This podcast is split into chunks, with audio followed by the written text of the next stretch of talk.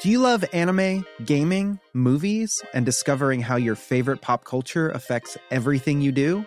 Then join us on Crunchyroll Presents The Anime Effect. I'm Nick Friedman. I'm Lee Alec Murray. And I'm Leah President.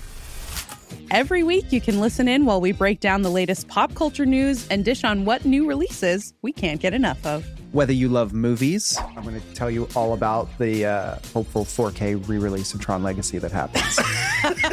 I'm right there with you. Or music. The music in this show Yeah.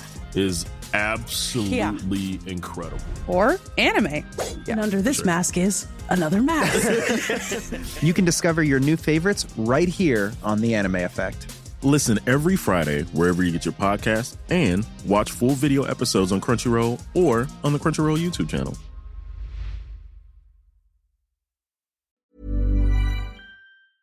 Hello, and welcome to episode number 10 of the Create More podcast from me, Ben Stewart.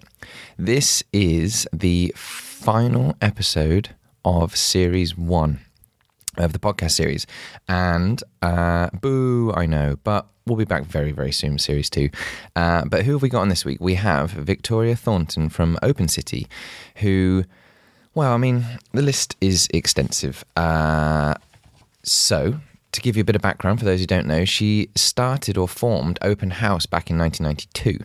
Um, if you've never heard of Open House, uh, this is uh, for London. This was an ability where they went around and asked the owners and developers and clients who own these amazing buildings, houses, uh, famous houses, galleries, uh, bit- buildings, uh, places like Lloyd's building in London, and they open them up for a day. Uh, so anyone absolutely anyone could come and look. So for 24 hours or 12 hours when it was open, you could uh, you had thousands of people going through these buildings, and it was such a cool idea. The idea was that you would uh, you would make it an open forum. Uh, so take money out of the equation. You didn't have to pay to get in; you just had to queue. So it was a totally democratic way for to allow people to understand architecture. And she's got this great quote, which is, um, "You can't experience architecture from textbooks." And I just it's such a nice it's such a brilliant idea. And this was done in 1992 and um, since then it's become it's now Open City it's called. But it's mental. Like so over the last 23 years it's gone from having 20 buildings to now having 200 buildings. No sorry 700 buildings uh, in the city with a quarter of a million people who do it over a one weekend. Uh, Make Studios have done it, and so they try and you know anyone who just it's just a really, really, really good thing to be part of, and it's not just ballooned from there; it's gone on. So she's stepping down as the CEO of Open City, and she said she wanted a bit more time uh, to herself. So she's decided to uh, continue Open House worldwide, which uh, it doesn't sound like a step down to me. It sounds more like a massive step up. But she she assures me that it is uh, less work for her.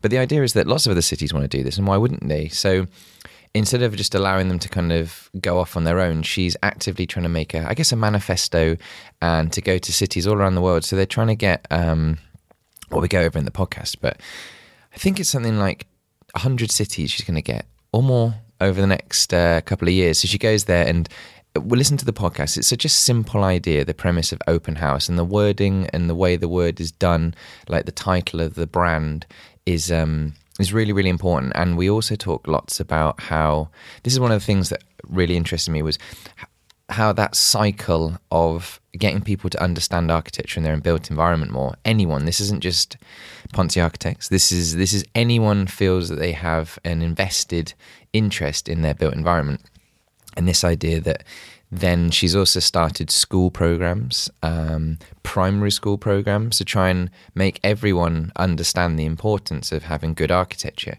And um, she's also, and something I'm taking part of in November is called Open Accelerate, which is accelerate into schools, which is education for kind of it's the ste- it's that final stepping stone between secondary school, A levels, and then university. If you're from she words it a lot better, but uh, underprivileged backgrounds or you know people who might not have the uh, access to the things that basically white middle class people have really uh, for architecture. It seems to be the predominant way of doing it. Is that kind of final stepping stone of she she calls she describes it as critical thinking and just to be in an interview uh, and to explain to tutors um, exactly you know why you should be on this course, and that's something I'm taking part of, which is really really interesting. So. Uh, this is the final one in the series uh, for series one, and we've done 10. And I just thought a lot's happened in the last couple of weeks. So, iTunes picked up the podcast, which has been brilliant. So, I should say a massive thank you to Renee from ACAST for promoting this. Um, so, uh, we went from having, say, 10 to 20 people download it, which I was more than happy with because uh, that made me feel great. You know, I was doing it for myself. And then now iTunes have picked it up. We're getting around 150 downloads a day. So, uh, um, this is really exciting that I know this is going out to quite a lot of people. So I just thought this would be a great time to say one, if you listen to this on iTunes, uh, you should also really listen to it on Acast, which is acast.com and then forward slash create more podcast. Just because uh, what, what I think the medium is progressing to, and something that I've picked up from other podcasts, is uh, Acast embeds Im- images and links.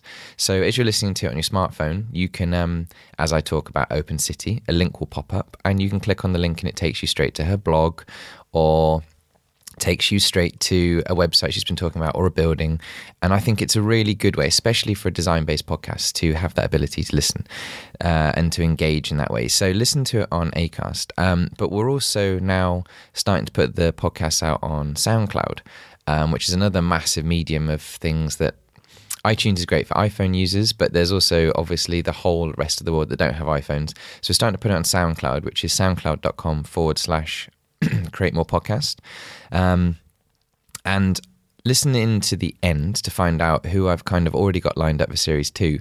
Um, I had my first person ask me to come and interview them, which was brilliant. So I'll tell you that all at the end. But um, if you're new to the podcast, you've not listened to it before, I just thought it's all it's called the Create More podcast. It's all about creative entrepreneurs, but more the ideas and the people who came up with the ideas and the implementation of these ideas, which I'm really interested in, especially coming from this podcast and thinking about it and doing it. And it's quite scary putting something out there. And this is on a relatively small scale. So, starting your own practice or your own business or your own music studio, these a massive leaps of faith. So, um, I've had some absolutely brilliant podcasts. So we started off with Assemble Studios, who've done like pop up cinemas and galleries, and they're now nominated for the Turner Prize. They've been amazing. That's with Jane Hall. Interviewed David Batchelor, who's like a famous light artist. Uh, Je Ahn from Studio Weave, who do these amazing story led architecture. Um, Jason Bruges, who does uh, incredible interactive architecture. Uh, then also Scroobius Pip, who's um, a recording artist. He's also a hip hop artist, a poet, runs his own recording studio. Um, Alastair Parvin, who does open source architecture and WikiHouse.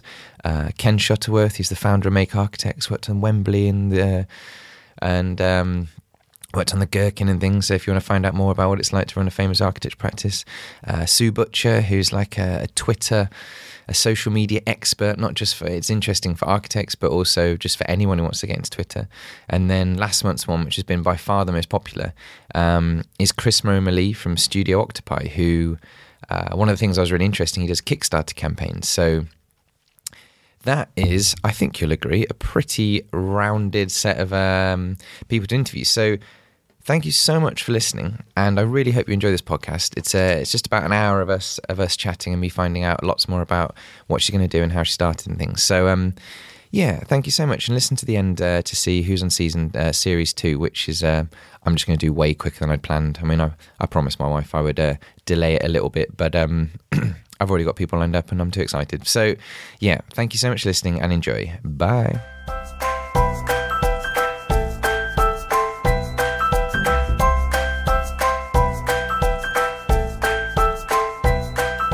Quite good this setup. It means I'm totally mobile. It means I, I it was all powered off the laptop. So uh, brilliant, It's really good. I mean, I could do it in a field. I don't know why I would, but right. Well, uh, the, I, will I'll just start recording. So yeah. I'm here with Victoria Thornton. So thank you so much for coming in. Thank you and. Uh, it's been a couple of weeks, but we've got we've got there in the end, haven't we? Yeah. And uh, so I thought I kind of want to talk about a lot of stuff. But if I if I so I want to start with Open City or Open House, and then mm. uh, slowly go and kind of finish on where you're moving to after this. Okay. But uh, I do I do really want to go into detail about Open City as it's now called, mm. and explain to people. Um, a bit more about well I want to know more about how it started because I, I read something about um, you described the architectural kind of climate and as to why you very first started open house as it was originally called and mm. i kind of i found that so interesting because i've lost you lose context i can't imagine what it was like 20 how, how long was it 23 years ago now. 23 Yeah. years ago. So it's really interesting to hear why you started it. So what what what originally started Open House at the very beginning? Okay. Um, Taking it right back to the beginning. Yeah, you have to sort of remember a bit of my context that I've been around architecture. I was taking architects around the world looking at architecture. I was actually writing a bit about it. I was publishing a guide to first guidebook to contemporary London, really, uh, with my partner Ken Allinson. So there was a bit of I was around it, and therefore I was in it. Um, and I was seeing the real thing, as I call it, architecture in the flesh. Yeah. Um, but realised not many other people, if you're outside the profession, you didn't see this. And I didn't think I was anything special. That I thought, well, if I'm enjoying it and thinking it's really important to see it, actually see what good design is about, and I was seeing some great buildings, um, maybe others should. And also the fact that um, the profession was tending to always saying no one understands us, society doesn't understand us, and I felt well, actually, you need to let them in, Yeah. and so it was that. So that was my sort of part of it. The other part of it, of course, was that it was a period of um, coming in 1992 was a recession, but before that, we'd had a lot of only uh, private um, build. Uh, we were in a conservative government, uh, Thatcher government, um, so there's no public buildings. There's no investment in any new uh, civic buildings, town halls, uh, art museums. Everything had to be private. So again, there wasn't much coming through in contemporary architecture. Yet it was part of us, part of us as a contemporary city, and the sort of climate was there was a Department of Heritage um, heritage. There wasn't a Department of Architecture. And actually, there was this real kind of divide between, therefore, old, heritage is good, new, contemporary is bad. And I just thought this is ridiculous because we're in a contemporary city. It's about the quality of it, not the age of it. But the sort of we had two real camps. We had obviously English heritage, um, but also the architectural world was only really interested in contemporary. So it's sort of they never were coming together. So It seems amazing to think now that now heritage is uh, heritage and kind of contemporary architecture. The best is where they perfectly kind of Yeah, but they still separate them out. And, and you're right, they are much more um, connected. And they were connected in the rest of Europe. So if you went to Barcelona or you went to Italy, Spain, you would see this sort of uh, connection of, of them just melling together. But it wasn't happening here. It felt you couldn't put a contemporary context very easily. There were, eh, you know, exceptions, but generally that was the case. So uh, it was really feeling a bit of frustration because I've seen some great contemporary architecture. I love contemporary architecture, uh, but there was this sort of um, uh, sort of poles, and I just thought, well, why? Let's just see what happens and try and do something about it. And did you look around at the time? Were there were there other people trying to do what you were trying to do, or did you literally go, I, "I'm trying to find something, and I'm just not seeing anything like"? There were. There is a president of the Journée du Patrimoine, which came out of France, but that was looking at monument buildings and it's run by the government. So it was a sort of top down. There was also Doors Open in Scotland, but that was run by the preservation of mm. Scottish architecture. So everything was about uh, past. And there wasn't anything just saying architecture. So, though sometimes people think, oh, it's the same, actually, the aims and objectives are quite different. But it's uh, some, you could say it's nuanced, but actually for us, it's, it's really fundamental. And did was there was there a point where you sat down in a pub or a cafe and you were like, "Do you know what? We should." Was the, do you remember that point where you decided to kind of do that thing, or was it a very slow evolution? You came up with a kind of, "This is what I want to try and achieve," and you want to you kind of slowly built up to what is now open house or was No, I can't. House? I can't To be true, I can't remember. The first two years, it was slightly not the same. when We only actually started with one day, um, so it was more about taking people around. Um, and it was so in the first year there was like twenty. We we went around, but by year th- three. Uh, 1994, we're actually already 200 buildings, so we changed quite quickly. Um, So, go- going going back to the original buildings, then what what what what made you choose those original twenty, or how did you Well- even get those architects well, it's getting some, getting some architects. I mean, I think Finsbury Health Centre was in there, which has been closed for a lot of time. We've actually just got managed to get it open back open. Um, so you sort of knew. I mean, obviously, I lived in Camden, and there was. Remember, there were architects departments, so you had Camden Architects Department. So you had a lot of good architecture around in some of the boroughs.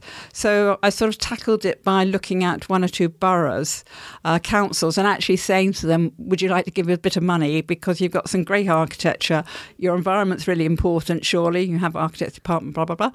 And um, can you help? So they did early on, some of the boroughs did actually help. The other thing was, I do remember, I do remember being in a pub, which I think is not there any longer in Camden, coming up with the name and saying, didn't want architecture because it was a barrier. Exhibition was really a barrier as well. Um, and wanted it to be open to everybody and said, okay, well, should be open house. And that's how we came up with it. But of course, it is an art exhibition because you're seeing the real thing, and most exhibitions are seeing the re- real thing, not a mediated experience. Which and was and was the intention always to get uh, Joe Public, who may have n- maybe didn't have any knowledge of architecture, to go in the buildings they saw, or was it to try and get other architects or people in those arenas to see other buildings, or was it always decided for everyone? Was that It's well, it's always been for everybody, but it was really for the public. I'm, you know, in that sense, the public. But it was also to bring everybody together. So there wasn't this hierarchy, which is always a uh, can be a dreadful thing where you everyone wants to engage people about something, and that's always well, you should. Uh, know about this, or I'm going to tell you about it. And I didn't really want to do that, A, because there's n- I don't like being told what to do. I'm not very good at it. um, and I just thought this is not the way to engage. What you want to show them is something real and have a conversation. So even then, most probably it was to sort of get into things that you normally can't get into because actually architecture is about a building as a whole thing. Um, obviously, that is attractive to people. Um, and even quite early on, is trying to bring one or two uh, houses into the program because that's something that is close to everybody. Everybody understands home. But that, I think that's one of the that was one of the reasons I was so excited uh, when you when you said you'd come on the podcast was because I personally love the idea of having open architecture. I, I don't, I really don't like that invisible barrier. When you someone when you ask someone a question they're like you don't know about that building. You're like well no I don't. And I hate it when people say that because you're like well why don't you explain it to me? And I, I like the idea of of experience I think there was a quote on uh, the Open City website which says uh, you can't uh, you can't experience architecture through textbooks. And I just thought that's so true. I mean you should especially in London there's so many buildings that you can't go in and to actually because isn't the queue now for Lloyd's to get in on Open City ridiculous? Oh, the open house weekend is just, uh, um, it's a bit like a football match now. I mean, sometimes last year was, cha- I mean, chaotic. it's like uh, crowd control. I think we're actually experts in crowd control now. Uh, but yes, it's sort of a real in- interest. And it was, it was also about, um, showing not just showing people but actually the aim really was always behind it was uh, helping people to be more informed.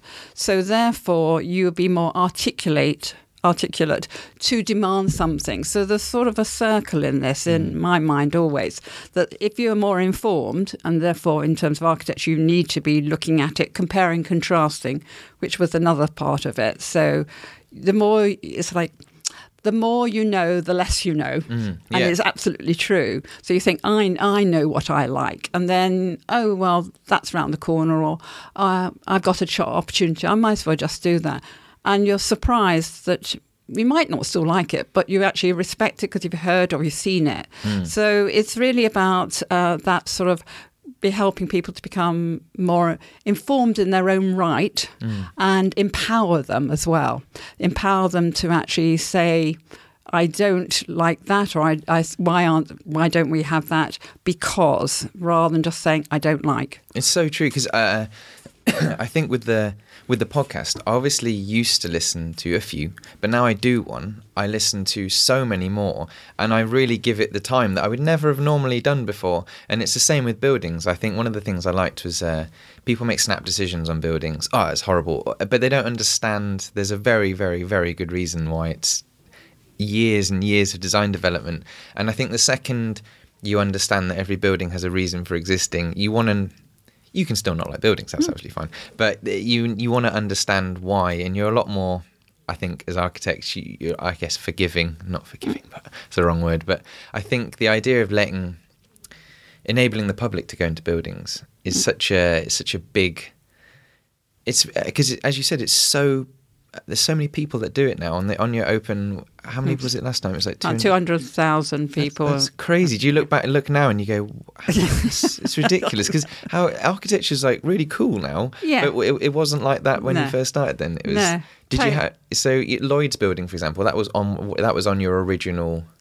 That came in quite early on, uh, but I mean, we you know we have piles of files saying no. No Really? way, are you mad, sort of thing.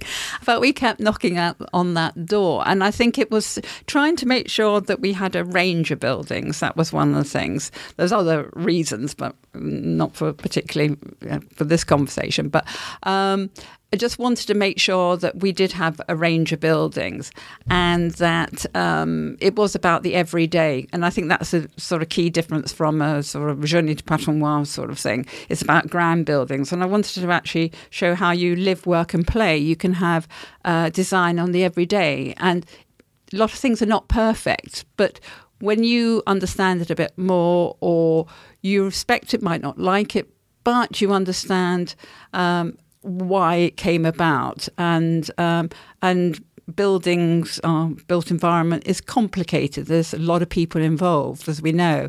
And i think again realizing that um, it isn't just about you know the architect up in the Kyan Garrett etc it is about a lot of people coming coming together and in a way agreeing on something and um, hopefully doing something really well. And do you do you uh, do you have the same buildings year in year out, or did you create them at the beginning and try and? Did you find out what the public loved the first time you did it, and you think, well, if they like those, I'll maybe have a few more of that. no, it wasn't the kind of, everyone says what was strategy. We the, the word the word strategy didn't exist 23 years ago.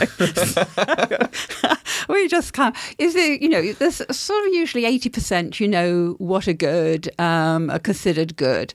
Um, obviously, the older buildings, it's easier because there's a lot's been written about it. And the newer ones, well, there are awards and everything else. And actually, just when one went out on the street and looked around. So there's, you know, and you built up, I mean, knew quite, quite a lot of architects anyway, practices. So it was sort of going, well, what, what do you got? And we've quietly, we've always quietly curated. Uh, we don't have a panel or anything else. It's sort of, must be the last 20%. So someone will say, oh, Victoria, why do you have that one in? And then someone will say, well, why do you have that one in? So you can't please everybody, but it is about actually realizing there's all types and everything else, and it's quite Catholic. Any city is quite Catholic in its its uh, uh, its, its architecture. In fact, It's, I just I, I love the idea of you having that conversation of because I, I imagine there must be some buildings where people just don't get it. I, why have you put that building in? And do you sit down and explain them? You're like, oh, that's fine. If you don't like it, that's absolutely your. Maybe read. Don't go to it. Yeah. you've got well, it's like brutalism. You know, everyone um, now I see kind of uh, a brutalist tour. You know, and I actually was um, where was I going to Oslo? I think to launch Open House Oslo, and in that in-flight magazine, it was talk about brutalism in London. I thought, wow, that wouldn't have happened 23 years ago. So you know, it's it's also what comes round as well. Things do come round. And so, so you first you first started it's called Open House, and this idea that uh, Open House had this kind of friendly connotation of a house; it was open to everyone, and then that's changed now to Open City. No, well, the actual organisation, we originally were open house. We had an event, but hopefully we had a bit of money, so we needed a bank account, so we called it Open House.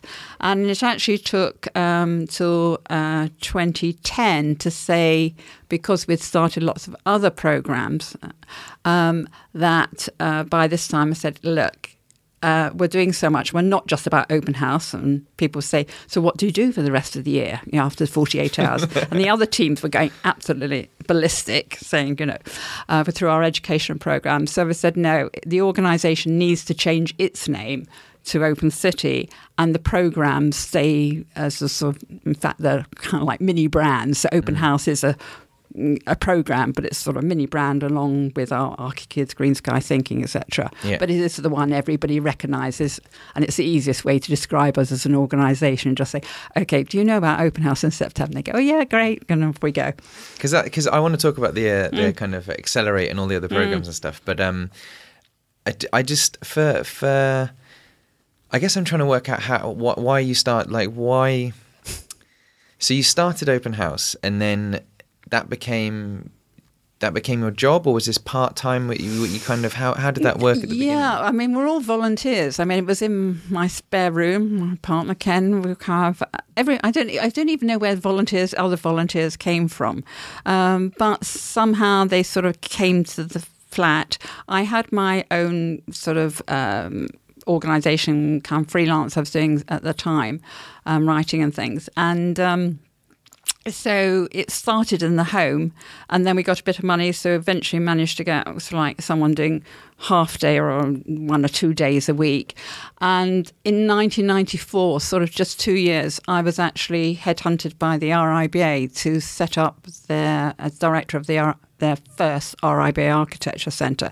So actually, I had a half time job at the RIBA, which is more like a full time with a team there. And then I had this volunteer side with a half day a week or whatever with somebody else, part time with open house. So I actually had two jobs and I'm still writing books. So I actually had most probably about three jobs. So I was doing everything. Um, Keeping busy to- then? Up to 1998, that's what I did. I did the two combined. Um, and people would just come into the flat. Um, and just have the key come in. And I, they would be in the different rooms and the bedrooms, sort of selling the idea of would you like to open your house or home for free or your building? Um, no, we're not going to give you any money. It's for the public good. It's for civic pride. We want to show off, you know, some great design. would you do this? we were always doing that. So it was just like a call centre, really. And they were like, "Sorry, what? You want me to open my building for free?" Yeah, Hmm. and have total strangers, you know, coming through your house. Um, so we were quite, you know, we got quite good at I suppose. We must have by even third year of 200 buildings. They were a mixture of things as well. They weren't all totally closed, uh, but they were sort of, we thought they were good uh, expressions of uh, design. So we had that. And then it just got more and more volunteers and it got bigger. We got to a point where we only could have a one way system round the room because we had so many files and things. So if you wanted to get A to B, you had to go clockwise or anti clockwise. So in the, in the west wing of the dead, the filing cabinet. Yeah, exactly. And I, if I was ill, then you just didn't dare be ill because there's nowhere to be ill. There's no bedroom to go to and, and kind of curl up. because like the, the the whole the whole premise of the podcast right this idea of create more was uh, the reason i'm asking you how it started like and i'm really finding out is because i am really interested in how you got to a point where you just decided you want to do an idea and then everyone knows that and then sees what it is now. And i love hearing about how it first starts because it's you said i was like what's your strategy? And you're like hmm, strategy. I didn't have a strategy. And that makes me so happy because this idea that everyone should have this brilliantly perfectly formed plan from day one. And what i like hearing about is just how people are constantly evolving the idea. And it takes years for what you had in your head to become the kind of the thing that hmm. it is. And w- were there years where you were like did you did you start off we're going to do this every year? Or was it i mean how did you keep the I think it was called going? Suck It and See, quite frankly. Um, I think it's partly, I mean, going back to your thing, I think it's about passion. Everyone says you're very enthusiastic, and I know my team's always been called enthusiastic. Um, and it's having a, a passion. Without a passion for something, enthusiasm, and go get, you, you'll never do any you never start anything. I don't think. Yeah. So you have to have that, and I think you must probably have that. Um, uh, I'm going independence. Let's put it Yeah. that way. So there's always that, but when it goes on, no, I had no idea. I mean, we had no money. I mean, we go, this is great, but how do we keep this going? So people say, oh, it's happening next year, and we go, well, we don't know, and then we manage it, and then oh, it's going to happen next year, and we go, no, we don't know if it's happening. It's quite time consuming, um, but somehow just felt really wanted to see where it would go, um, and didn't know it would grow into what it's grown into. And is it is the is the idea that it would always be you're a non non for profit a charity? Is Mm. Yeah. that yeah? Was the idea that it would always be that straight from the off, or why why not try and change it into business? I, I think it's great that it is a charity. I'm, not, I'm not trying to lead you down there. I'm, just, I'm curious as your decision. Um, I think it was a there was no social enterprise. There was no other things like that. But it was so no one could make it into something else. And I suppose in a way trying to keep it tight. Um, and it was for everybody. And thought, well, if you try and make it into this potential to make it, uh, you know, have a monetary basis, it means we wouldn't have access for everyone. And that was one of the key things of saying it's for everybody. And it wasn't a monetary barrier.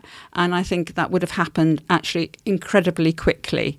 Um, or there would be sort of the VIP, you know, the uh, kind of levels. And we're very flat when it comes to the weekend. No one can jump a queue unless you work. You know, there's a sort of, so there was this feeling of, it, it was about just making something, caring about your environment. And that didn't really happen. It only happened in membership terms. So there were societies, but again, you had to belong to something. And we just thought, that's not what a, you know your environment's about. And that It's- also sticks to your very fundamental core that it's open for everyone. And you're right. The second you start charging, which buildings charge twenty pounds a ticket, which buy, and I, that makes total sense. Yeah. I just, I think, I just was curious. So you're carrying it on each year, and I imagine it just must take up. S- Your one day a week for this idea. That must be a running joke that it's just one day a week because it must take the months before it must it must be full time for you, Oh, right? No, it's for, I mean, my team, I sort of, sort of in s- CEO role these days, but I can roll up my sleeves when I need to, um, and did write it uh, for a long time. Um, but it is it is immensely um, time consuming because you're building relationships all the time, and it is about relationships. People trusting you um, that you will do this well. You're going into strangers' homes, and the other thing is we wanted it to be uh, for the residents of the city, and that's over years it's become as it's become more and more popular, it's become more problematic, strangely. So even when we got some money, we could get it from the tourist board. And I said, well, we don't want it from the tourist board because we don't want tourists. Where actually it's an aim to actually help the residents of London to be more informed to demand something more of their city and their environment. So we weren't here to do a festival. Yeah. It's a means to an end. So it's the end of saying helping to be more empowered, more informed, uh, caring about your environment, demanding something. And this just happens to be the best way of doing it. It'd be much easier because think of a better way to do it, but haven't come up with it yet. When you when you say uh, at getting people to demand more from their built environment, how how does that manifest itself? How, how does uh, when when you see it as this cycle of kind of you allow anybody to go in these fantastic buildings and they get this passion for architecture, then how are you saying that uh, then they'll go on to ask more of a certain area they live in or understand when so uh, trying to think because one of the things I want to move on to is the this idea of the feedback loop of how that kind of manifests itself, and this is going on to the kind of accelerate program. Well, I think just taking that uh, through is about if you um, if you're more aware. In a way, we say it's about starting on a journey. So if you say once you know something, you open up your eyes. So we know if people. As everyone says, done open house, they will start looking. So we've taken a first step straight away. Um, so that is one of the things of helping people to just be more informed, and both sides. I mean, I'm talking about the built environment professionals hearing and listening and and explaining what they've been trying to do. Um, so there's that important part of it. Also, with open house, actually it's really hard work. It's like doing homework. If you've ever tried to go, where shall I go? If you know one building, fine. But after that, you go, where? What do I do? And you have to sit there and work it out. So you're doing a lot of work. It's not handed on a plate to you. And by the time you're doing that, you're actually learning. So we call it horrible thing of self-learning, but it is the fact that you're build and you don't know you're learning. You're mm. just reading things. You think, well, what's that? What's that building? Or who's it by? Oh, I don't. That sounds interesting. No, that doesn't sound interesting. So you're you're doing quite a lot of work. Yeah. And even if the first year you're not doing, you might just go to one building you still will tend to go, oh, I'll just go around the corner to another one. So you're doing a lot of learning, and it is an edge. I would never say it out, and if I was doing the press or anything, and saying it's an education event, but actually fundamentally it yeah, is. yeah, I think. That but no one uh, turn. I wouldn't turn up. I was told I was going to an education event at an the education weekend. event on the weekend. Yeah, you must be kidding. so, so then, so when did? Because I'm obviously taking part in mm. the Accelerate program, and uh, so I feel really strongly and I really enjoy the idea of tutoring. And I did some tutoring at Nottingham as a tutoring part ones, and I really enjoy it. So was, that's why I got involved. But I was mm. hoping you could explain, well, why Accelerate and what age groups and stuff, and a bit of the history behind that. Okay. Uh, well, Accelerate is the Accelerate into University. So it's a mentoring program for it's always these words hard to reach non from non-traditional family i.e. those who basically don't have the support usually of middle class uh, parents and families and teachers uh, but they want to go into something in the built environment mm. and this is a way to help those uh, go through that have a better chance of getting through the process because actually it's partly the process, um, like understanding how you do kind of critical thinking, how you build a portfolio, how you do admissions, how to build self confidence. All those things are when you actually go for interview. That's where you often they often stumble. Yeah. Um, so it's giving them those tools to be able to have a more of a level playing field with the others coming in who tend to be middle class, etc., etc. So it's feeling that if society is about um, everybody, architecture is about everybody, it should actually reflect um, our society. And, and I think we all would agree um, that it doesn't always do that. So this sort of came, though, from. Um, I have to track back because someone in four years after, no, six years after started Open House, noticed that during that time teachers were coming to open house. And we also saw kids coming with their mums and dads and things. So felt that actually the problem is if we look at the adults, open house was great because yeah. we're starting on a journey.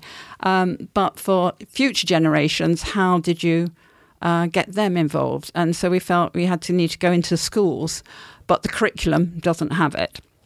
So we decided to start building programs. So we had architecture in schools from 1997. Uh, what, what, age was this when you say this schools? was second? These were secondary. So we're sort of looking at uh, 14 to 16, 17 year olds. Wow. And uh, in 10 years, I think we had actually um, uh, delivered a our various programs to 30,000 kids. I mean, this year we, alone, we've we've reached out to 5,000 young Londoners, and all of those have seen a building at least, and that's the minimum. And they've most probably seen uh, met an architect, and they've actually done a creative workshop with us. Wow. So we've sort of we grew a lot of our educational, but it's sort of not known in in the you know our sector um, because obviously we're reaching out to teachers a lot more. So that's what started, and then we built other programs. So we have really about three strong educational programs. But we realised that they were doing this, and then the kids would say, and teachers, so um, where do they go now? How do they get into architecture? And we said, well, Mm, that's a bit of a problem. Good question. And it's not really what we're doing. We're about education, but we realised that maybe we needed to build this kind of program. And I'd actually gone to UCL, to uh, Alan Penn, the dean there, about um, accreditation. So if you're tutoring, uh, of the students were helping why I couldn't get the credits. And he said, no, no, no, it can't happen. I said, well, I've got another, I've got another idea. we're looking at this, and that's how we started uh, Accelerate with UCL being one of our partners, and Make uh, became our uh, practice partner. Because it's so nice because it, it then means that the uh, the ideas and the imagination are, uh, what's your kind of that's your currency as opposed to just having the right qualifications from the the right school. And I think this I'm I mean I'm really curious to see because we obviously did the presentation last week and you ran us through and we just received the email of the the two students that me and MJ are going to look after and their work and their sketches and stuff and I was already impressed with their sketching and buildings and stuff and I was just thinking because I, personally came into architecture quite late. I didn't really know I wanted to be an architect. I wanted to be an engineer, and then realised I was really crap at engineering. but I like the architecture side of stuff, and I didn't know I wanted to do that until I was like 21, 20, 21. So the idea that a 16 year old, especially so, architecture seems like such a massive gamble because people go, you know, it's seven years, seven years, hmm. but this idea that they get to experience it, especially coming to making things or any big practice, you know, hmm. just to see this is the end game. This is this is what it. Hmm. It's no more complicated than this. It is as complicated, but no more complicated than this. And I think, yeah, I can't wait. And if they before they come into your program, into the program, if they they haven't been into an office, this is the very Yes, most probably they might have done a work experience because most kids have to do it and things. And I think this is is seeing the environment, but actually what we're really interested in is not about work experience because you know they don't do that, but it's helping, it's mentoring them. Mm. So you're the mentors because that's actually what often people need is a mentor. Yeah. You know, your parents might be your mentor to help you through. Um, so this is actually giving them to a mentor, but not just a mentor to reflect, but actually keep in a way so pushing them to think in the way that they need to be because that is quite a transformation in fact from school um, to actually doing that independent thinking there is quite actually quite a big gap. Um, so this actually helps them to do that because when they get to the you know interview process, even if they have wonderful drawings, if they can't start expressing it, um, it's more difficult. So we want to give them as many tools as possible. So coming into the uh, sort of real environment to actually be thinking in that way is sort of uh, a win-win situation. Yeah, definitely. I mean, as I said at the beginning of the podcast, I always like I always like to see that when people first start, they didn't know 100% what they were doing and they've that that that kind of feeling of uh, you you don't see this kind of invisible barrier that you can't get through. You can see the trail of progression. You just believe in the process. You don't know how to start. Be passionate, and you'll slowly work up, right? And this idea that when they come in, they will see the first time you do a building, it's a series of really kind of basic sketches, and then you do models, and you scrap the whole thing, and then you restart again and again and again, and then that idea that because when I first started, I thought every sketch had to be perfect the first time I did it, and in fact, I probably still do to a certain extent. I don't want to like this idea you just get in and splash around and you know make mistakes. I'm still crap. I know I know it's a process, but it's it's so fast and things. So this idea they have this quite. I mean, it must be quite intense for them. You know, what two or three hours? That's a long time to concentrate in an environment. Yeah. Uh, uh, not overwhelming, but if you've never been here Yeah. into an office and And also, it's, a, it's nearly a nine month program. So it's not, we, we don't believe in quick fixes. And I think that's often another reason why our programs are such. We don't just do one afternoon, do some kind of creative exercise and things.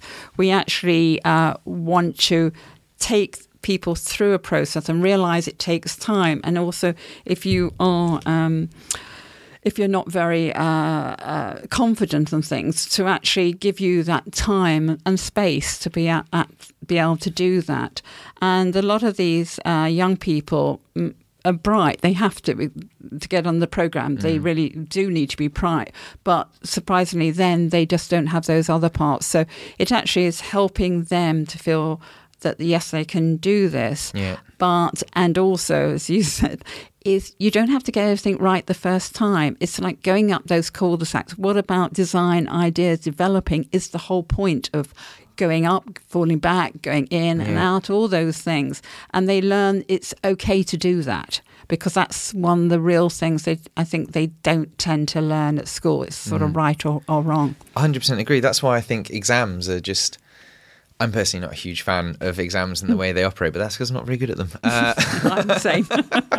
whereas this idea, I think one of the things I love is that when you're doing CAD work and design work, once you've written it, once you've drawn it there, it's on the paper. Whereas I find that the more stress you get with memorizing things, it's ironic that the more stress you get, the less you can memorize stuff. But I just does when you you first started off with open house and you got people into buildings and you see that kind of conversation start happening and then you do the accelerate program and you start to see the younger generation of people mm. getting to it. Those must be just must feel great to see that process you know? I think that's one of the the only things that i don't like as such over big long projects is you don't have that kind of real time feedback of you're doing something something productive and creative and it goes on for quite long. And i like this idea of you have quite a tangible benefit of the things that you're adding to the architecture environment, if that makes yes sense. Yes and no. I mean, people say to me, I remember a journalist said, "So what? Uh, what evidence do you have?" That you've had an impact, and I said, I don't. I mean, you know, people go out into the world. Uh, young, young Londoners, kids go out they might come back. They might come back as volunteers, and some of them do. And they said, "Oh, you remember? You know, I got a prize at you know, but I haven't become an architect, and I didn't want to become that. But you know, it was great that I got that prize." And then you get three. You know, we're into three generations now. So we mm-hmm. had mother and daughter, and now we have grandmother, mother, and daughter. That's a bit frightening. Uh, I'm still around, um, but it actually does take people through, and what they are doing is telling every everybody else. So um, that whole thing of yes, we see the end result, but we don't. We're sort of like ringmasters in a yeah. way. We're sort of setting that and setting everybody off uh, with some tools, as it were. Uh, but after that, they're on their own, really. Because I was I was reading some of your kind of. Um, you've also got some blog posts on on mm. your website and stuff, and so it's been how long has it been? It's been twenty five years or twenty two. Twenty three years. Twenty three years. Yeah. And in that, more, yeah. in that time, you must have seen London transform hugely, and there must. You obviously feel very passionate to write about these things. So are there, are there are there things that you champion for and things you champion against, or do you try and sit back and let it play out, and or do you really try and get stuck in? Yeah, it's in, it's interesting. Uh, if I think if I had really been loved writing and being a real kind of journalist, mm. I would have had a different approach to it in a way, and I would have been writing everything about it. But that's not me. I'm I'm much more verbal uh, or vocal sometimes, um, right, rather than writing my thoughts down. So actually, there wasn't a mechanism. So actually, having blogs is is a way that you can just talk, write it down. Yeah. Um, so in a way, I was uh, looking at more. Um, champion, but more questioning. So putting the questions out. We're not. I'm not the expert. I'm a generalist in a way. Uh, so it's much more about putting those questions out and see how people respond to it. But they were. There's usually always a question that's current and a current issue um, that's sort of around that people are passionate about or they want a conversation about. So you know, we started sustainability because actually the public were interested in it more than anybody else. Mm. Um, and so we built that up. So then I'd have want to talk about that or school design. We did for three years, um, three publications for the Department of Education, looking at not from the design point of view only what the designer's intent intention was, but actually the response by the users, and that was the point of the publication to say why they thought it, they had a good school and for what reason. So it was actually giving information back. So that's how we tend to, or I have tended to, and that's maybe because my own limitations are not being able to write kind of big prose or anything. but you, have you found that you're you're starting to get you well, you are on advisory boards and things, you know, because of your kind of background and experience mm. in London. Is that do you enjoy being like? Do you because you must see not only do you see the actual output, you see what's going on behind the scenes and how those things develop and stuff. It must it must be really interesting yeah. just to kind of get stuck in at that I, level. I did. I sort of pulled back after a while because it can a take a lot of time. I mean, I was on the Arts Council um, Architecture Advisory Panel, and I always remember we looked at the lottery came in, and we said, okay, tick box, tick box, tick box there's no tick box for design. This is madness, you know, the architecture panel. Um, and so that was really good. And that was under Palumbo, actually. Um, that we got design as a criteria within the Arts Council for the lottery. However, the sports board didn't have it for about four or five years. So actually, if you looked at the old lottery of the sports, they're really badly designed because it wasn't a criteria. So when it's something like that, you feel part of it. Um, but I'm I'm sort of a person who wants to think and do, and that's what I say in the team. You have to think, but you have to do it at the same time. So, thinking all the time is great. Um, it's lovely going to a conference or whatever, but um, I rather just sort of get on and try things. And as I say, I'm quite independent. no, but I think that's great. I think I I, I think that. Uh, as you said, I like to do stuff as well. I think uh, it's very easy to write stuff. It's very easy to talk the talk, but to walk the walk as well, and to actually, I guess, get on the front line is a good way of describing it. But to back up your opinions with, you know, well, I went out and did it, and we're doing open house, and it does, you know, so many people and stuff. And I just, I just think it's, um, for me personally, I have only ever been in my own little world, in my own little pocket of whatever I want to see at whatever given time. So I actually realised there was so much stuff I hadn't seen. And now doing the podcast and having that ability to go and chat to people. And I, I like the idea of exploring the environment that you're in. And I personally haven't been in London for five years, seeing the kind of, I guess, explosion of development mm. everywhere. I mean, when I first started at Make in what 2008, we were kind of in the recession, and it was a real kind of oh my god, you know, we're going to have to make people redundant, and it, and it was at that time I, it was seen as really unlike. It was seen as really um, kind of not common to be on a building site. It everything was done in computers, and I remember was talking to people who'd been here at Make for six years and never been on on site. And now half our projects are on site. Like half the office is on sites and stuff. And you look out. I went. I was. I went for a run on Primrose Hill, and to see the kind of sea of cranes everywhere, and to see potentially what potentially might be happening in the city, the you know the centre of the city, and seeing these mega tall buildings go up. Do you do you find that uh, certain students are drawn to certain types of architecture? This kind of uh, because I, this is why I can't wait mm. to. This is I. I was genuinely thinking I'd like to sit down and have a podcast with a 16 year old who is totally at the very first step mm. of what they're about to do, and I'd love to hear what they think of architecture. You know, like do they do they like tall buildings? Do they understand them? Or they is it just wow? Because I think from an engineering point of view, they're incredible, right? Mm. They're like our new cathedrals, but is that do you actively encourage them to look at certain typologies and you're like No, we try to. I think this is the sort of live, work, and play. I mean, the things, the wow factor with teenagers will always do it. I mean, um, you can be very cool. I mean, I, I always remember the story. It's slightly different, but um, the Tower of London. We had another program. It was a game for hard to reach kids from Peckham. Let's put it that way. And they'd never been to the Thames, and they were 15, 16, 17 year olds. So They'd never been to the- Thames. never three miles. Peckham. Never been. Yeah.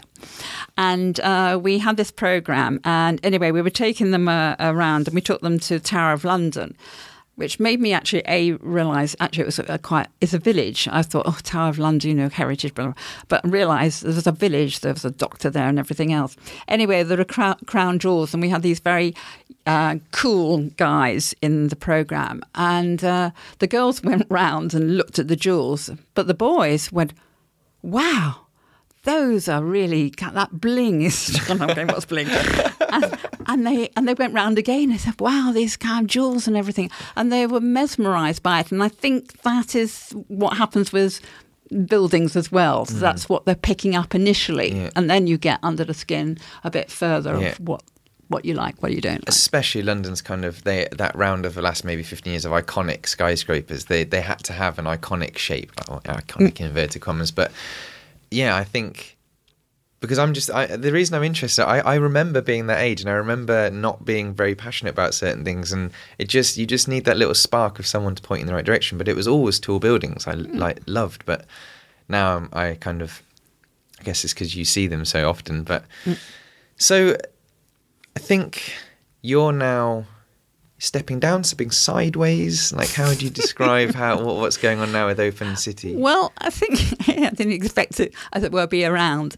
Um, I suppose I've been lucky enough. Um, I, I stayed as a, a director, as a sort of founding director. So, um, but I had a because it's a charity, I had a board, um, but I most probably was very lucky that um, as long as I kept everything in the right direction and we were successful in what we were doing, we're able to um, develop things. So, in a way, that's when I say we have five programs, they're real strong programs and I think respected. So, I've enjoyed uh, developing or seeing the opportunities to develop.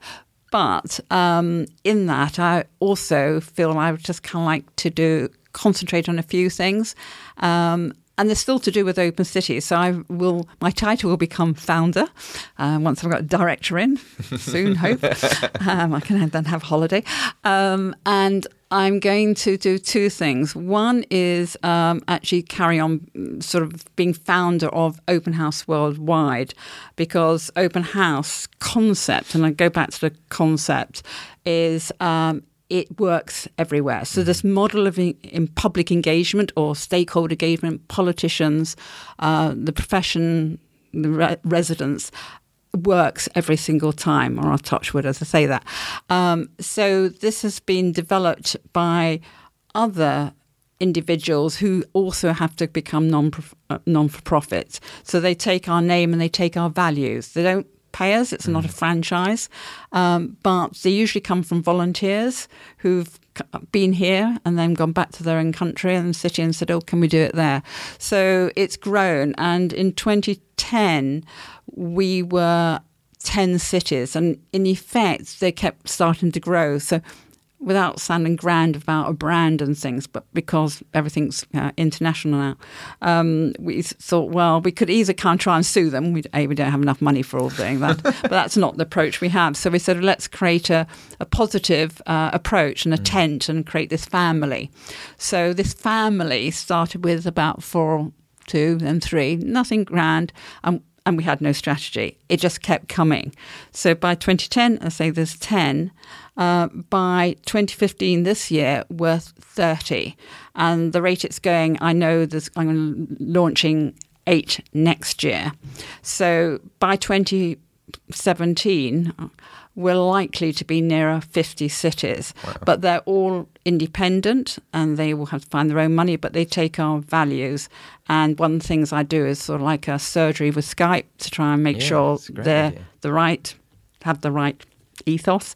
Um, I go and launch it, which is always very nice, but it's I haven't told my partner that I'm not around much next year because I'm always running around the world. Um, so I want to do that because it's coming up to our 25th anniversary, but also again to see what it impacts. I'm really trying to develop a impact study of saying underlying why it's so successful. It's not about opening buildings, as I say, that's educated, but why is it so successful every single time where the public come up and say, This is fantastic. We're seeing our city for the first time. We feel we're part of it. Um, we feel empowered by it. They call it a very democratic event. Um, it's democratizing the city, democratizing space. These are words I wouldn't use myself, but this is being um, said to us. So there's a lot going on, and the politicians get it, especially abroad. So you know you'll get a mayor wanting to be at launch and all those things. So there is somebody behind. Is trying to get behind it Yeah. again. It's like you're saying, what's behind? So that's what I'm going to do uh, next year, and also the education is doing s- similar things of how we've made this sort of process and this models that we've we've developed, which again, you know, most probably will get replicated elsewhere, like Archikids Festival, Yeah. which is, as you know, it's for kids and and parent and adults can come to if as long as they behave. So we've got so that's what. The reason I'm I'm, going to- smiling is that I just heard you say what five minutes ago. I want to. I want to step down so I have a bit more time, and uh, so I'm just going to do open house worldwide. And uh, you're like, that sounds sounds slightly more ambitious than just uh, one city. You're going around the world, but uh, it's nice to hear you kind of be that passionate and I guess not uh, protective, but you want people to get it from the foundations and build up to open city in whichever city there is, there is as opposed to misinterpret what they think open city stands for because that must so easily happen right Yeah. people go well we'll pay that's we'll pay and then they have Yeah. to pay to get in and uh, it must um we we were talking when I met you last time about this idea that every city will have its own interpretation of, uh, just will have its own language and everything. So you can almost imagine like a pool of buildings that, that I guess a website, I guess like a highly or Instagram and things. I guess social media is the easiest way for people to digest all these images and photos of buildings that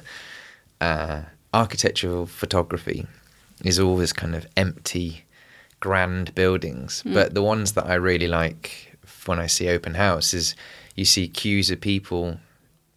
Not people in suits in Lloyd's looks really really funny because it, it looks so out of character and It's designed for yeah, yeah, function. yeah, and uh, and I, and I really like that. And I was just thinking, you know, you've got this huge, well, you're going to have a worldwide network of Mm. people and universities, I guess, as well, and schools and Well, I think that's and in 2017 want to my final thing, and then I re, I mean, no director wants a founding di- previous director hanging around. So I, I'm very uh, I'm very sure I'm not going to be doing that because I want to do other things. I just want to finish this bit off. Um, but we have uh, in open house around the world, in some of the cities, the students become the volunteers, and it's part of their accreditation. So they get That's a great points for their course and i think that's really important because it helps them straight away 18 19 year old a having to start explaining about um, the building so they have to understand the design they've got to communicate it in a, a normal language rather than architectural gobbledygook as i often say oh yeah, no, totally with you on that. Yeah. and um, and hopefully that will then um, uh, go back into their practice and uh, wherever they work.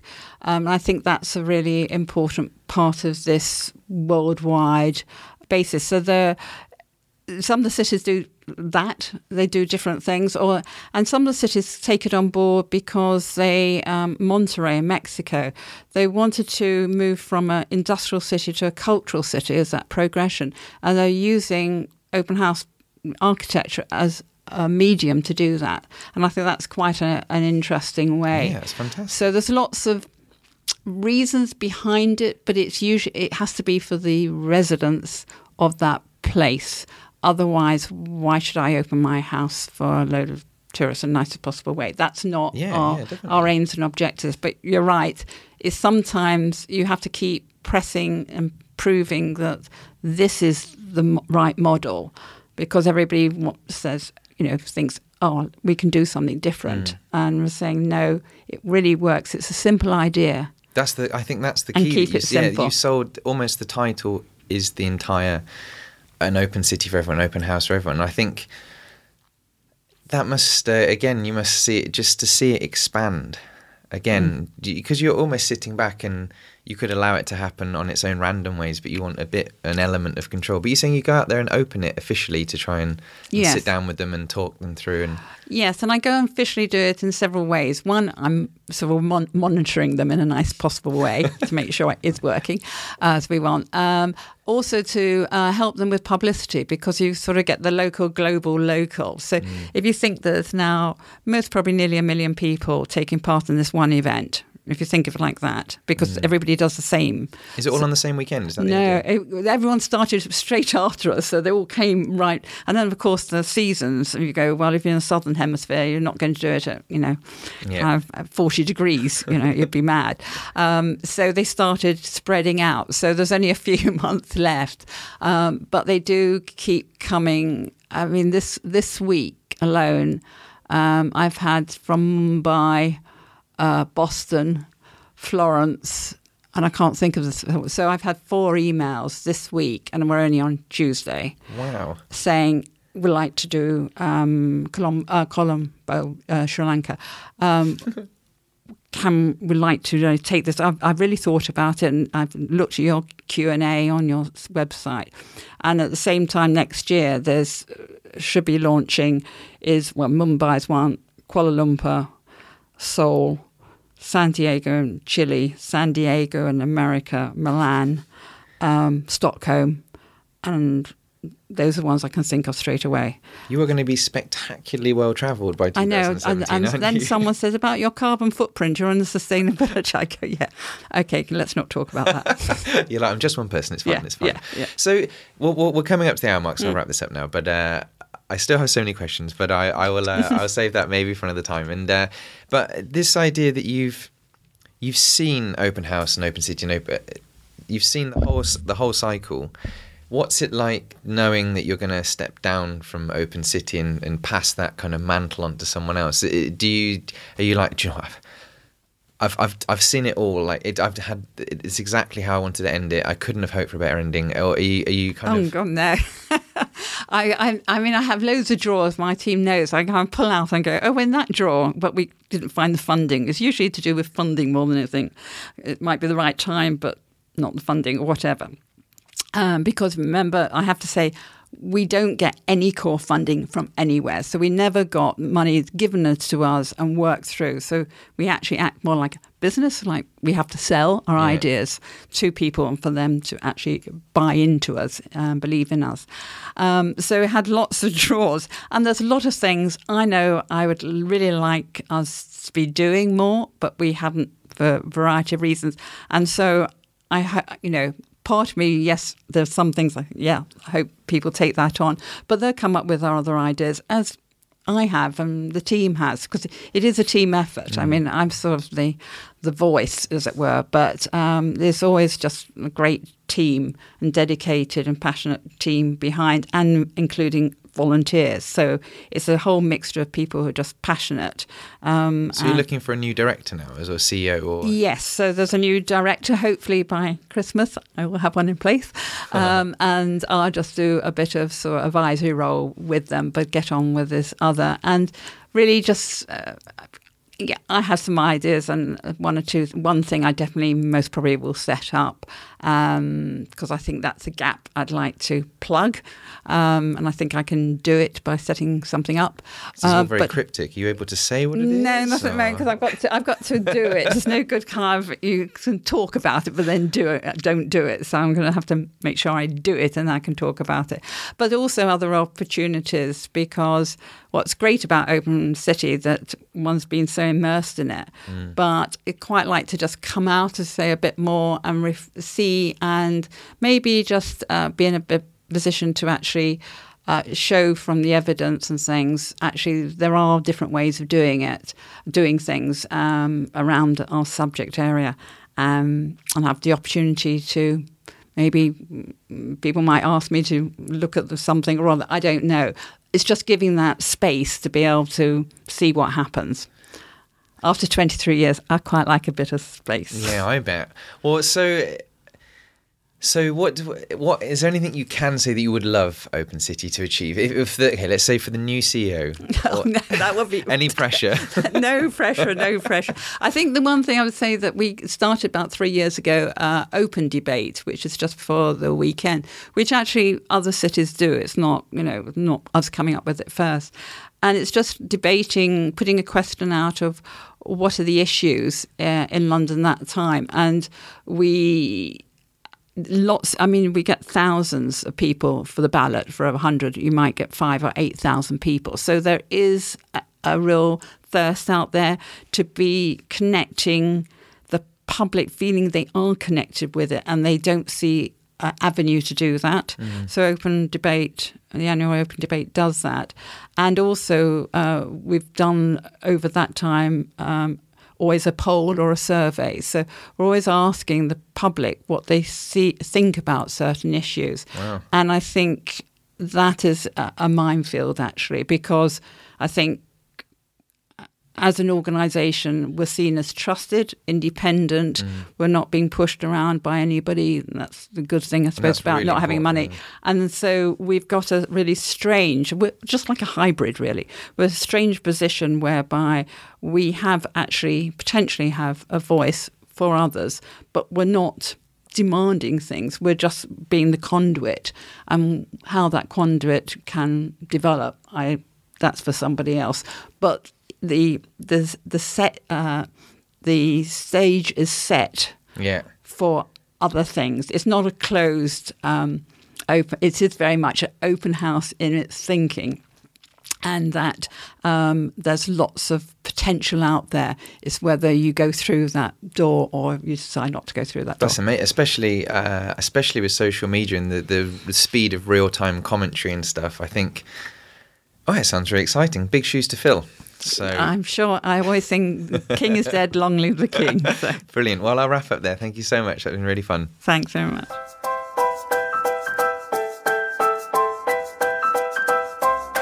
Well, there you go. That was episode 10 of the Create More podcast with me, Ben Stewart, and Victoria Thornton. Um, she's an impressive person, right? She's um, she's just well, one, she's super enthusiastic. She's super nice, and two, I think she started open house around the same age that I am now.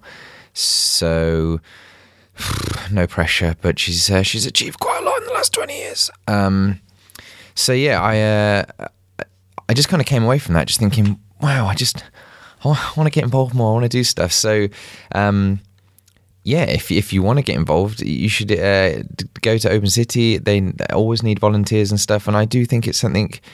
It's a it's a real it's it's something that I do feel quite strongly that you should kind of give back give back to the community, man. But uh, yeah, I just listening back to that. There is uh, I do have one hilarious question. Uh, I was going to talk about it in the intro where I. So the fun part about doing the podcast is that I get to talk to these really interesting people, but I have a, I have a ton of research load of questions. But I mean, as you can, as I hope you see and enjoy, I kind of get kind of genuinely lost in the conversations. If I was chatting to someone, there were no microphones here, so uh, I'm obviously I'm thinking in real time as well, trying to. Uh, there's a lot of questions that I had no idea I would ask because they seem more interesting than some of the questions are more relevant. So when she was talking about open house worldwide, uh, and uh, she was explaining about all these different cities that are going to get involved, and I just start asking a question, and then I only get two thirds of the way through the question, and by the time I've asked, I'm already thinking about where I'm going to go with the next question. So for about a minute, I'm going. So what do you? Well, you could do this, and then you could, oh, and then then you can do this, and then you can take pictures, and, and I tail off. And the fun, what you obviously can't get from the podcast is that we're sat in a very very small room, and we're, we're eye to eye. It's a completely grey soundproof room, and I kind of watched her head tilt ever so slightly sideways with a kind of where are you going with this question, Ben? Uh, so uh, it's uh, yeah, it really makes me laugh because that that does happen a lot, but uh, you know that's part of the reason why I enjoy it. But so essentially, what I was trying to convey is with all these buildings around the world, some of the best pictures I think that you'll get of architectural buildings are from the people using the buildings. I don't mean architectural photography, which is all very, it's beautiful and stunning and it's all perfectly lit, but uh, with the kind of explosion of Instagram over the last two or three years, and I do think now people engaging with architecture. I love those images. So the Studio Weave podcast that I did, uh, go on their website, studioweave.com, and they do these amazing like outdoor sculptures and th- small theatres and interactive architecture. But they've always got like kids and people playing in it, and the Assemble Studios are the same. Like their theatres are just crawling with people, and I really like that. So. but yeah, that's that's that's it. That's uh, series one done. Um, uh, if you've uh, if you've got to the end, uh, then again, my little uh, I'm going to do a little extras podcast in a couple of weeks where. Um, Actually, let me see if I can get up the name of the person from Twitter. So, uh, even though this has gone out to say, I think it's like four thousand people now. So we're we're getting like three or four thousand people a month, which which is mental. Uh, and I've got a few nice texts from people um, just about the podcast. And there's a guy called uh, Andy McMillan uh, who uh, just sent me a real because I was at a point where not that many I, I wasn't actually aware that people were listening or engaging. You know, I know that sounds stupid, but after like two or three thousand people downloads, I hadn't really got many Twitter responses. I'd obviously got a lot of support and love from my friends and people I work with, um, but it really meant a lot to get a tweet from just someone who had absolutely no reason to tweet me. So, uh, so yeah, so Andy McMillan was just like, keep it up. That was good. And I had a really nice conversation with him on Twitter. So, uh, it's genuinely it's the smallest things that make me just want to carry on, and that was enough of a little. Oh, that's nice, thanks. Uh, which is really really nice, and we had a little Twitter chat, and there's also a guy called James Dale who um who said I was on a reading list or like a listening list. That sounds ridiculous, but yeah, just again, really nice. Uh, just that tiny bit of support uh, goes a long way. So um, I know most people don't don't tweet in, but there you go. This is this is me asking if you've enjoyed it. Uh, tweet me. Um, I originally set it up as uh, Playd Studio, so at Playd Studio on Twitter. That's P L A Y D Studio. This is kind of my separate brand to make to like publish you know designs and work and art that I'd done and also uh, the podcast but uh, the create more brand is so much stronger and i just confuse people by saying Playd so if you just go on twitter and type in create more podcast that's kind of the the twitter handle i guess um, so yes yeah, so i'm going to do um, i'm going to do an extras one this is uh, this is for the uh, the nerdy people who are again on Twitter who uh, want to find out a bit more about how I make it. So uh, that's going to come out in a couple of weeks, and I'm literally going to explain everything. So every bit of equipment, how I edit it, uh, where I got the music from. Uh, how I promote it, what type of software I use, how like how do you promote a podcast anyway, um, and I'm gonna I'm gonna use that uh, as as a way to do a slightly more produced podcast. Not that I don't produce this one, but um, uh, that'll be where I edit it more, put bed music in a bit more because uh, it's something I really enjoy doing. I think I think it's something that um, I'd I'd love to do. I love documentaries, obsessed with documentaries, and I love the idea of doing a documentary by interviewing people. Uh, just thinking out loud here, but that's kind of the whole point of the podcast. You're you're getting a conscious stream of thought coming out of my head. So that's it. That is uh, that's series one wrapped up, and I did say uh, that series two. I actually got someone. Uh, Wooden Overcoats uh, tweeted me saying, Would you be interested in interviewing us for a podcast? And I had never heard of Wooden Overcoats. Uh, what is Wooden Overcoats, I hear you ask? It is a podcast sitcom. Uh, it's uh, the first one I've ever heard of. Uh, there may have been others, but it's the first one that I've have, I've, I've heard. So, Wooden Overcoats is a podcast, uh, a sitcom, and it's really really funny. I thought, well, I'll listen to it, and I was uh, on the train, on the tube on the way home, and um, chuckling away to myself. And as I said on Twitter, really shouldn't. I should avoid making eye contact people when you're chuckling because you just look really weird. Uh, but yeah, so series two, I think it's going to start with them, and I'm going to try and stack some of their interviews so I can release them more spaced out, so I don't have to stress myself out every two weeks. Uh, so we're going to start releasing them in like early December for the Christmas rush. But we're going to go over to their recording studios. They have record like recording. They've got famous actors in there. Check it out. It's really really good. It's really funny, and you'll recognise some of the voices because they're they're kind of prominent on comedy shows and things on um, BBC. Um, but it's exceptionally well produced, and uh, yeah, check it out if you wooden overcoats on uh, on uh, iTunes. And yes, yeah, so we're going to go. I'm going to try and do a double. I'm going to try and interview two people at the same time in a recording studio. So, you know, just keep, keep trying more stuff. So, if you're listening this far, you understand that the waffle is part and parcel of the podcast. Um, so thank you so much for listening, and you should definitely check out my back catalogue uh, for no other reason that there's loads of other people who are infinitely more interesting than I am, and um, just inspirational man. Uh, so yeah, that's it. Thank you so much, and I hope you. Uh, that's it. Subscribe. I keep forgetting to tell people to subscribe. Click the subscribe button on uh, iTunes or Acast or SoundCloud, and then every time I release a podcast, automatically goes through to you, and that kind of bumps our viewing figures up, listening figures, which then puts us into a chart. Um, which is all really exciting, and I really want to share that with you. Uh, I do feel that if you're a regular listener, uh, I do I think people are like, oh, don't tell people your listening figures, don't tell that, don't tell this. But I'm not in it to do it for advertising. I'm literally just in it to enjoy this kind of conversation with people. So, yeah, I'll, I'll tell you if it does really well. I'll tell you if we do really badly. Uh, we don't do badly. Uh, but I will keep doing them for me and hopefully you'll enjoy them. So, thank you so much for listening. That's the end of series one of the Create More podcast, and the new one will be coming out before Christmas. Thank you. Bye bye.